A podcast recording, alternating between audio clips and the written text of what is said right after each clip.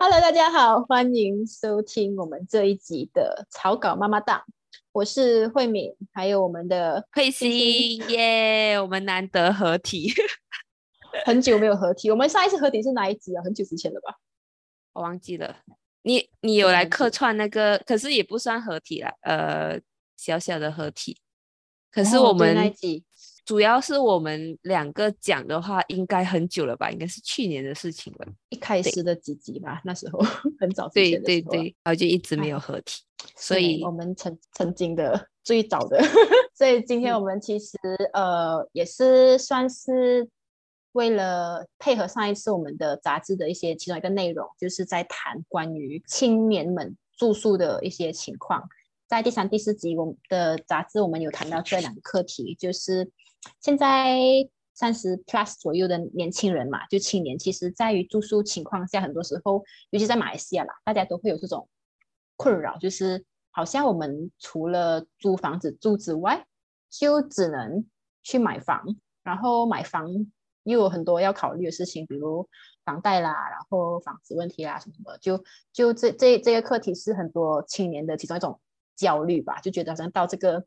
尤其到这种工作了一阵子之后要成家立业，大家好像都需要买个房子之类。然后我们就在想说，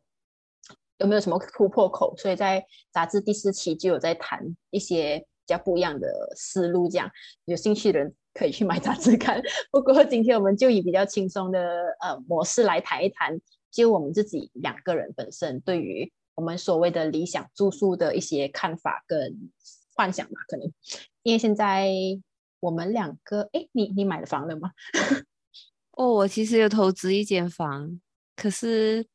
觉得投资的有点过早，现在有一点后悔。可是就已经开始供房了，就只好继续供下去。什么感受？会很压力吗？有一点，因为我算是回来创业嘛，就是前期可能需要一些资金周转的话，我就不能，我就会有那一个压力，说每个每个月需要去付这个房贷。现在是缴利息的前期的阶段，所以我就会变成说，哦，如果我当初没有那么快投资一间房房子的话，是不是，呃，我现在就会比较轻松一点？因为我回来除了房贷，我还还有在供车的那个资金，所以就变成说前期还是有一点吃力。可是没有办法，你都已经踏下去了，你只好继续供下去。所以你是有车有房一族吗？对啊，没有不小心的，前为止算是吧。那你算是比较大家觉得比较成功的三十 plus 的群主吗？我还没有到三十哦。哎，喂，哎，哎，哎，这样三四啦，差不多。可是我觉得我身边的朋友差不多都是这种情况，就是有车有房，I mean，公车公房的一个阶段。大概二十八、二十九岁的时候，就蛮多身边的朋友开始买车买房，因为在马来西亚还是没有车还是比较困难的。这个就是好像大多数马来西亚这一支，这个可能三十左右群体。会去面对的一个问题，就大家觉得好像都有这个压力，需要去买车买房。然后好像如果你到了可能结婚适婚年龄，不要说结婚吧，适婚年龄的时候还没有一套房子的话，尤其是男性吧，他们会更压力，觉得诶，好像你这样的话就不不不够资格去 成立家庭，所以大家都觉得这个压力在。但是是哦，所以我们才会觉得这可能是青少年很在意的一个题，一个题。主题之一就是租房真的是比较不好嘛，然后为什么就是人一定要买房嘛这件事情，所以我们可能今天就来谈一下这个，就是其实既然你已经有房了，那其实你自己本身是真的是会觉得说买房是一个很必要的事情，还是其实你觉得是 OK，只是纯粹是来投资而已？我其实一开始的目的就蛮明确的，我就是要买来投资。因为我觉得说房价现在不买的话，之后就会起价。因为我买的房是在啊吉隆坡的吉隆坡一带嘛，就会觉得说房价只会增不会减。虽然还没有到房地产泡沫的阶段，可是目前为止我就是目标还蛮明确的，就是买来投资，因为我。还没有决定要落脚在哪里，因为像我现在虽然房子买的是在吉隆坡，可是我现在在大三角，就是槟城。我不知道我未来五年会在哪里，或者是未来十年会在哪里，所以对我来说，买房来自己住是一个很有负担的东西。所以我那时候一开始买房就很明确的知道说我是要买来投资。对，而且这个也是一个一个大家会在谈的东西，就是有一群一个群体的青年，其实他们会觉得没有必要买房，很大原因也是因为。其中一个原因，当然就是因为他们觉得不知道自己的未来要定居在哪里，然后还有一些人就是会觉得说，为什么非要背负很高的房贷，让自己很压力？然后明明租房也是一样，有有瓦遮顶，就没有必要，就是为了就是很世俗的一个一个期望，说我一定要去买房，然后就这样背着几十年的房贷，然后让自己生活就过得平时过得很不好。所以就会新一代的年轻人就就开始有这种想法，觉得没有必要。然后我自己本身的话是，其实我在反正在刚毕业那一期，就是不是就是不是马上毕业，就更早 时，就就可能二十出岁的时候，二十出头的时候，那时候反正会觉得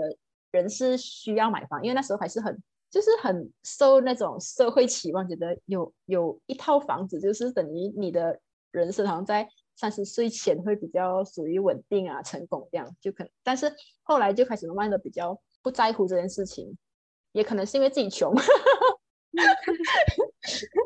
就就后来觉得哎呀，这也没有太必要，因为毕竟那时候也没有真是有说过想过说未来会怎样，就觉得反正家里还是有房子住，然后也没有太去在意这件事情。可是到了嗯。现在我其实，在外国嘛，在德国，然后这里的人大多数都是租房群体，就不太会买房这件事情。然后我觉得，嗯，好像也不是太糟糕一件事情啦，就是租房子。只是，当然，我我我可我可以知道为什么有的人会觉得租房不好，因为确实会遇到一些情况，就是呃，在租房的时候，你会常常会面临。你一直觉得不像是自己的，不属于自己的地方吧，就没有那个归属感。你也不敢太太大肆的在家里做很多很重大的装修啊，或者是买很大的家具啊，因为可能这一部分是因为觉得自己不太是定居的一种想法吧。所以，如果租房的好处之一就是你可以随时流动，就如果你要搬就搬，然后你没有那个负担在。所以，是咯，这个可能是暂时的一种看法。不过，未来如果 let's say 有一天真是有考虑定居在哪里的话，我是觉得如果有有多余资金是无所谓啦，还是可以买一下的。前提还是要有多余的资金啊！现在因为目前为止是处于没有资金的状态，所以才需要去租房间。个人是觉得说，现在有一种现象是。如果买的房子的地段能租到比较高的价钱的话，有一些人是宁愿把那个可以得到租金，就是比较高租金的房子出租，然后自己租一些比较便宜的房子。这样的话，还是有一些经济效应。我是比较倾向于那种人。因为我现在租的房间其实算还蛮便宜的，就是跟吉隆坡相比的话，因为我现在的房子大概八百块一个月，然后在马在吉隆坡的话，应该只能租到一间房子房间，我现在是租到一整个，就是一整个 unit，所以我觉得这种方式是比较开心的，因为我。又不需要，可能我比较倾向的生活模式是啊，不需要塞车等等之类这样的东西，所以现在的一个环境是自己比较舒服的。所以你在大城市买房子，你要去想到说，你会愿意在你买的这个房子里面待多久？就是比如说，如果你是真的长期都会待到你老的话，这样你就可以去买。去投资这间房，可是如果你觉得这个不是你理想的退休生活的话，那可能你就会觉得说，哦，过后我都要转卖还是什么的。这样的话，你还你需要去投资在这一间房子上其实真的是，我觉得很难想象，就是很可能，就比如是那一群说不推崇买房的人的想法来看的话，其实我觉得其实 somehow 是 legit 的，因为。在我二十出岁的时候，我可能那时候考虑说，我可能会在吉隆坡左右这一带就定居嘛。我从来从来在那时候，我从来不知道我可能有一天会出国。或者在国外生活，所以那个时候的我可能觉得买房是合理的吧，因为你可能就毕竟都会在那个区，在在巴生谷或是吉隆坡一区带生活，但后来现在看回去的时候，觉得嗯，好像也很难说吧。就我觉得人生的的 变幻无穷，就就可能你自己也可能也曾经在一段时间在国外待过，然后也不知道自己会回去哪里。你可能也从来不知道自己会去槟城吧？有一天，我没有想过，我真的没有想过。还还有一个现象是，可能因为现在地球暖化的速度，你很难去预测说。未来的五年、十年，你的你买的这间房子会面临什么事情？好像比如说去年的时候，吉隆坡一带就是水灾，买房的人那时候肯定也不知道说他们买的这间房会有水灾。对呀，其实就是会有这种情况出现，所以，嗯，所以之前我们在杂志第十期有谈到，就是所以这两个所谓的租房或者买房，可能也不是一个最理想的状态吧？就。我们应该有更多的选择，而不是被局限在只是说，呃，我们只只可以讲，就是哎，不买就只能租，或者是租房可能还有更多的其他的可能形式。然后在呃，我们在第四第四本的那个杂志里面有有访问几个对象，其中有谈到就是，嗯，数字游民园区，还有嗯，corporation，就是呃合作合作住宅。其实我觉得那两个案子都是挺有趣的分享案例啦，就是我们。不不需要局限说租房就只是租一个 unit 或者是跟别人合租，然后就只有这种可能性，也可能就是像数字有名，我觉得是一个像像我们其实两个情况也来看啊，其实数字游民是一个非常有趣的一个一个一个模式，就是他们其实他们想象的是在全世界各地或是一个国家的各个城市里面，他们会有很多的合作数字游民园区，然后每个人可以不。尤其是在 COVID 之后吧，大家不需要被绑定在一个城市，你可以很很多人开始远程操控工作，remote working 或者是呃 hybrid working，然后你不需要说你一定要在一个城市里扎根才能在那个城市工作，甚至很多职业开始你可以在远程工作，或者只是需要偶尔去总部报道，然后以这样的情况的话，你就可以今天在槟城工作，然后你可以。总公司可以在吉隆坡，或者是你可以某天就去泰国待个一周，然后在那儿的某个数字园园区里面就工作了一做一个月，只需要在偶尔有可能有需要的时候才回来。你可以随时的在全世界各地的这种园区里面扎根，然后他们可能都是有 connection，因为他们谈到一个比较重要的一个一个重点叫做呃人与人之间的 community 是一个很重要的东西，所以他们觉得当你去了一个新的城市。然后你就会，呃，你在那里也需要有一群人跟你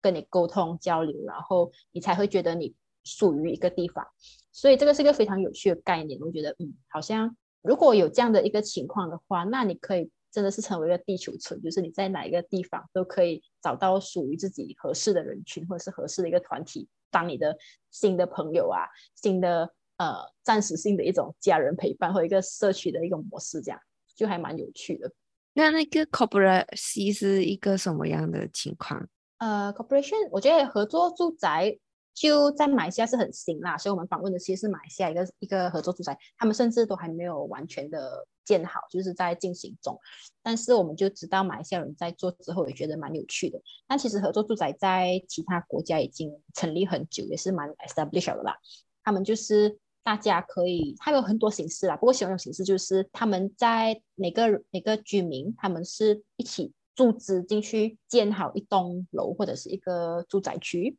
然后这些人他们是以持股方式入住，就是就是说你投了多少钱，然后你就持了多少 percent 的股份，然后你在那里可能就就可以 legally 拥有一间房或者是一个一个可能一两间房，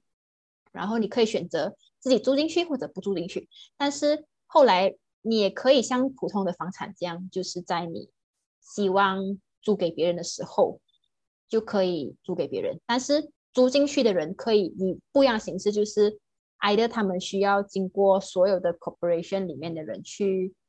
通过说，嗯，他可以住进去。就是这种比较小型，他们都会有实施这样的情况。但也有一种模式，就是要换一个新人住进去，那个人需要去。注资，就是去买那个股份，所以他不只是说要付房租，他先要付一一笔钱，算是买下那个地方股份。所以它是以这种形式，因为那那那一个产业它是就是大家互相投资的，所以有点像是合作社的一种概念就是说，第一批入驻的人，资金入驻的人有最大的话语权，是这样讲吗？还是你过后说哦，我要入驻，然后我有一笔钱，我就可以入驻，然后全部人通过会议通过说哦，这我们。愿意欢迎这笔资这笔资金入驻，就可以入驻了。其实我发现国外有很多种形式啊。其实我也看那些文章，关于台湾他们在谈，就是这个合作住宅的一些模式，有的比较呃人性化，或者比较小型的，他们会甚至有一些一些特别的主题，可能说他们希望这个合作园区的人都是都是支持。低碳生活的，或者是支持老年生活园区之类之类，然后他们就会一开始就先寻找一群类似想法的人进来，然后他们一起投资这个，然后建立一个自己所谓理想的一个居住环境。所以这样情况下，他们可能大多数都会比较在意谁会住进来，但当然也有一些 corporation 是比较，也不能说是商业化，但他们就是可能是属于一个一个一个 corporation 的组织去建了，所以他们。后来住住进去人可能就没有这样在意，说要需要筛选到这样细。但是他们的好处是因为 corporation 它不像是大大发展商去建，他们中间就可能省略了很多不必要的花费，可能你建的那个房子的那个价格就会比市场上的低，所以这个就是你直接入住投资的好处，就是你可以以比较低的价格去买到同样的房产。但他们就是以一种不一样的形式去经营，就还蛮有趣的。但在马来西亚好像还比较少见，甚至好像我暂时知道好像也没有啦。但是我们访问那个，他们就是可，他们是算是尝试自己做很小型吧，就是等是他们只建一一一一排，可能一两个小建筑，然后就只是继续支持可能几几家人，就是想有兴趣参与的人。但里面他们想要提倡的比较像是呃。共享生活的那种模式，就是觉得没有必要，我们都在每个家庭里面都需要有一套一套可能做饭的用用具，一套游戏机，然后每个人都是很多很多套，因为每个人觉住在自己家里，觉得哎，我就需要一套，他们就希望可以共享这些空间，然后大家可以互相照应，就变成有点像是我们以前在那些像我们在老人家以前在赶蹦时候，大家都会有这种互相照应的这种。这种啊氛围一样，但现在在城市很难找到这种氛围，所以他们其实想要重新去营造这样一种共享、一起生活，然后有同样理想人一起一起在同一个社区里面去有钱出钱、有力出力这种方式去换得他们的居住的那个权利。它又跟 co living 不是很一样，因为 co living 也算是共享一些基础设备，比如说厨房啊，还是厕所应该没有吧？呃，就是一些这样的东西，不一样的。Co-living 跟 corporation 我觉得比较多，它差别可能是在呃一开始组织的模式，或者是可能经营的模式上会有差距吧。因为像 corporation housing 也有这种支持 co-living 的模式的，当然也有就是普通房子的也有，就是看这那个一开始的时候他们的那个理念在哪里。我自己本身其实蛮喜欢 co-living 的方式。好像之前开金也是在北京的时候 run 的那个七零六空间，就是一个很有活力，然后一直会有活动。虽然大家只是拥有一张床位睡觉，可是它就是一个宿舍概念呐。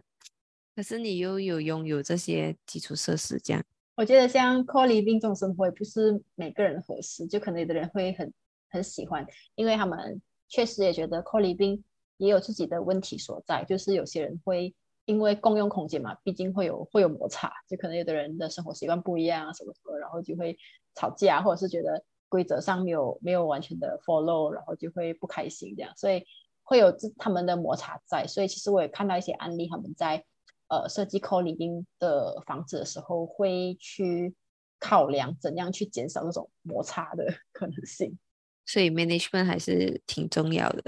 我觉得可能比较理想的是，你睡，你还是有自己的啊私人空间，不需要太大，可是还是需要有。然后你不想社交的时候，你就回房间。可能你回房间的时候还是舒服的。可是比如说煮菜的时候，它也跟租房一样，只是可能兴趣相投的人就会住得更舒服在这个空间里面。因为我之前在北京租房的时候，呃，跟熟人住和跟完全不认识的人住有有好有坏。跟熟人住的话，你就是啊，不知道那一个界限在哪里，就是你可能有时候有一些东西你默认是这样，可是其实对方的一些生活习惯跟你的不一样，就很难去开口跟他讲说，哦，你可不可以做这些东西？然后你。讲了第一次、第二次他在做的时候，你要讲还是不要讲？这是跟熟人住的一个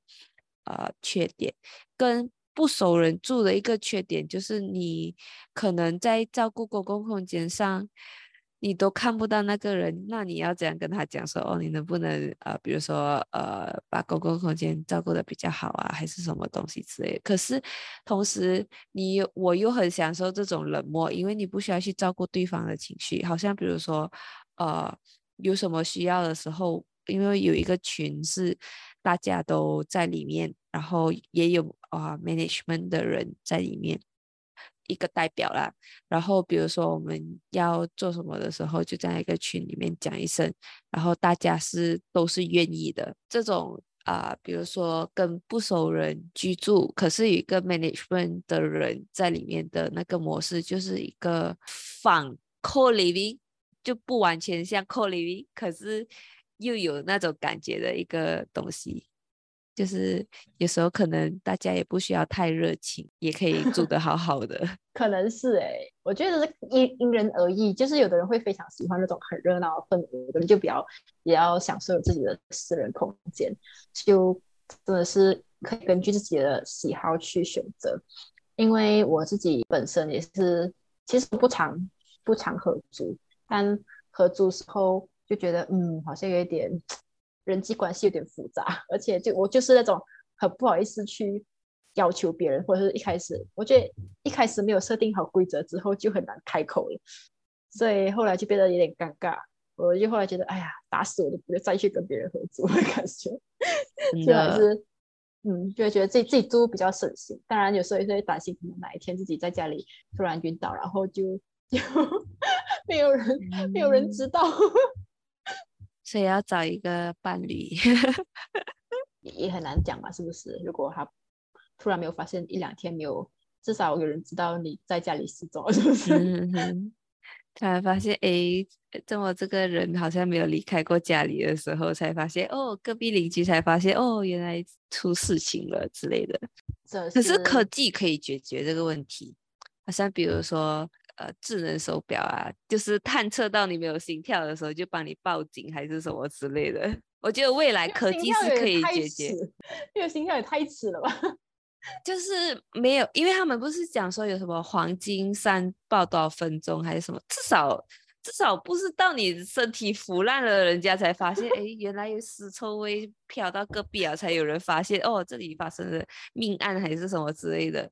就至少说哦，比如说你的已经没有心跳的话，那个智能手表帮你报警的，就是打就叫救护救护车来，就至少你的尸体可以早被发现还是什么的。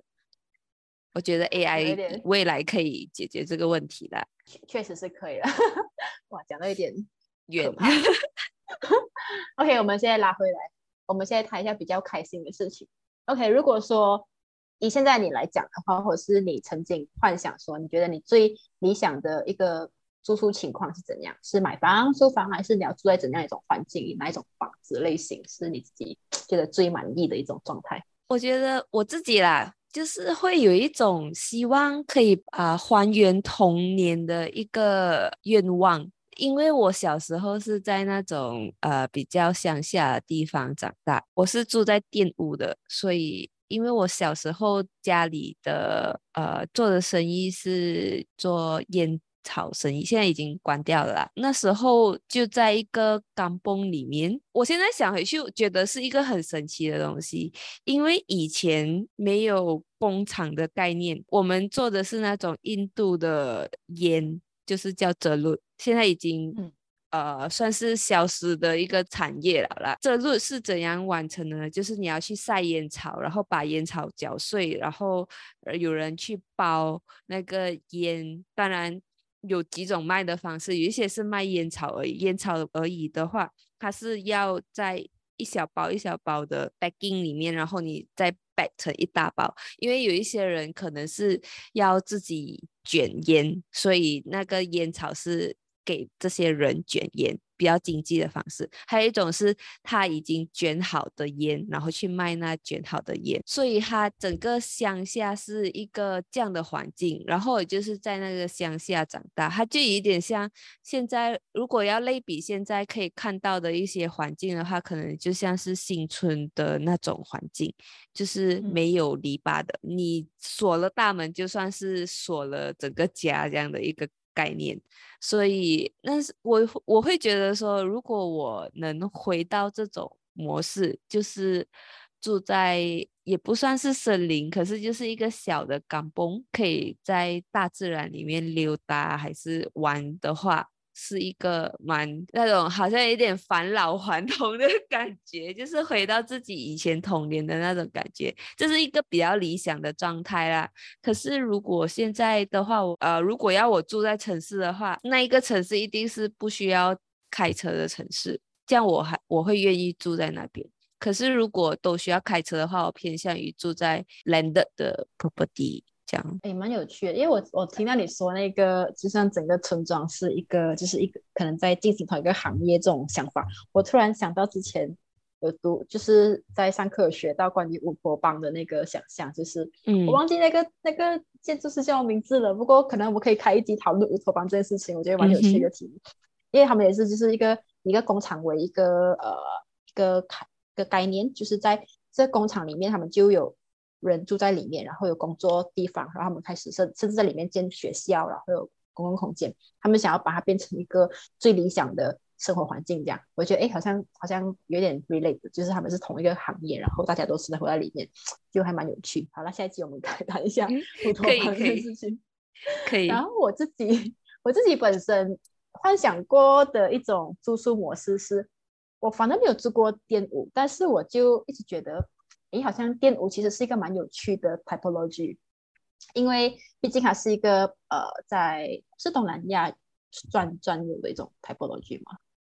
应该算是吧，我不知道，就是我觉得好像是蛮，就是可是很多人，尤其现现在的人都会觉得电屋是一种比较呃过时、比较老的一种传统的一种住宿房子，甚至有点觉得，哎，现在还有人住电屋咩？这样，但是。我会觉得，哎，店屋这个模式其实很有趣啊。就是为什么，尤其是那种有两三楼的店屋，我就会想象说，我如果有自己的工作室，或者我我在想在自己家开一个小咖啡馆什么的，我就可以在楼下做这种，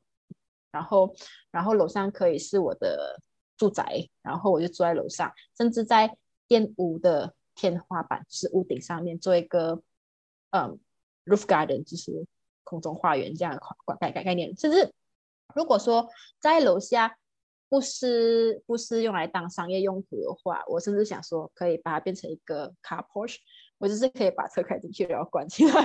然后整栋楼就是我自己的家。可是后来我就有跟我我就有跟我爸谈过这东西，想说你想太完美了，因为电路是用呃工业就是商业用电的，所以你一家电费会很贵。我想哦，好像也是哈，而且当然还有它的不好处啦，就是。住宅当然有住宅区的